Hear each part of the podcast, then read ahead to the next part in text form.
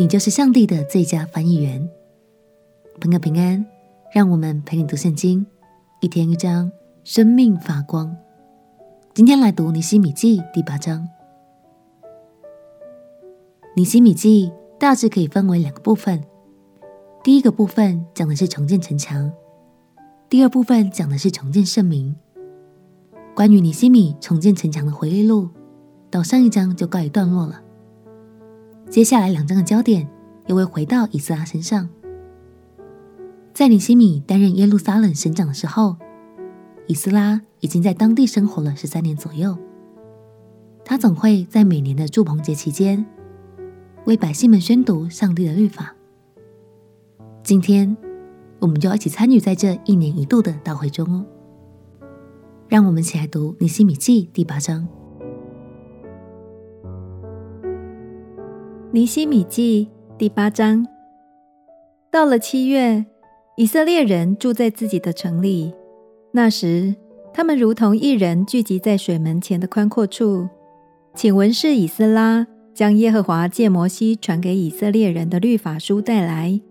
七月初一日，祭司以斯拉将律法书带到听了能明白的男女会众面前，在水门前的宽阔处，从清早到晌午。在众男女、一切听了能明白的人面前读这律法书，众民侧耳而听。文士以斯拉站在为这事特备的木台上，马他提亚、示玛、亚奈雅、乌利亚、希勒家和玛西亚站在他的右边，皮大雅、米沙利、玛基亚、哈顺、哈拔大拿、撒迦利亚和米舒兰站在他的左边。以斯拉站在众民以上，在众民眼前展开这书。他一展开，众民就都站起来。以斯拉称颂耶和华至大的神，众民都举手应声说：“阿门，阿门。”就低头面伏于地，敬拜耶和华。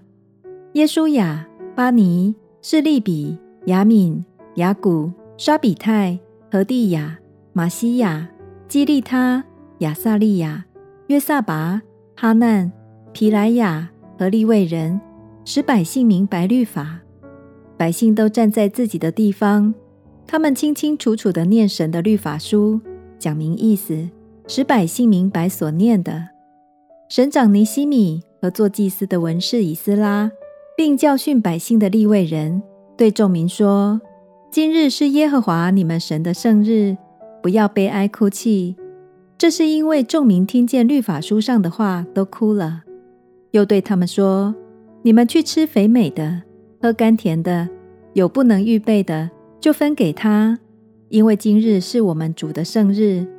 你们不要忧愁，因靠耶和华而得的喜乐是你们的力量。”于是利未人使众民静默，说：“今日是圣日，不要作声，也不要忧愁。”众民都去吃喝。也分给人，大大快乐，因为他们明白所教训他们的话。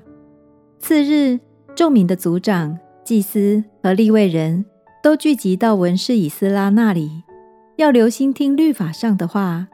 他们见律法上写着：耶和华借摩西吩咐以色列人，要在七月节住棚，并要在各城和耶路撒冷宣传报告说：你们当上山，将橄榄树。野橄榄树、番石榴树、棕树和各样茂密树的枝子取来，照着所写的搭棚。于是百姓出去取了树枝来，各人在自己的房顶上，或院内，或神殿的院内，或水门的宽阔处，或以法莲门的宽阔处搭棚。从鲁道之地归回的全会众就搭棚，住在棚里。从嫩的儿子约书亚的时候，直到这日。以色列人没有这样行，于是众人大大喜乐。从头一天直到末一天，以斯拉每日念神的律法书。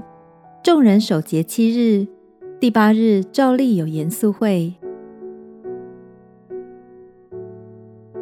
感谢神，当百姓听见律法书的内容，就忍不住敬拜流泪，并且向神认罪悔改。相信是因为神话语大有能力。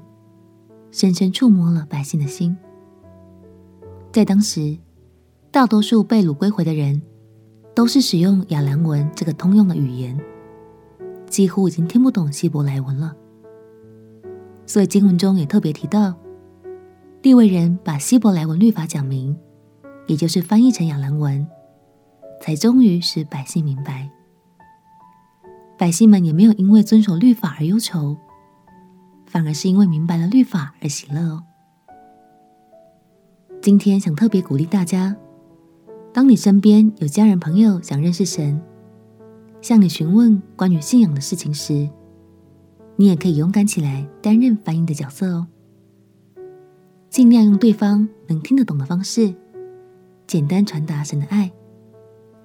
相信当神的话语进到他的心中时，神的爱与能力也就开始在他的生命中动工了。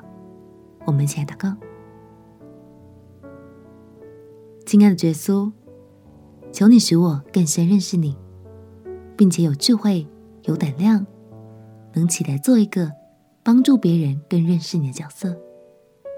祷告奉耶稣基督的圣名祈求，阿门。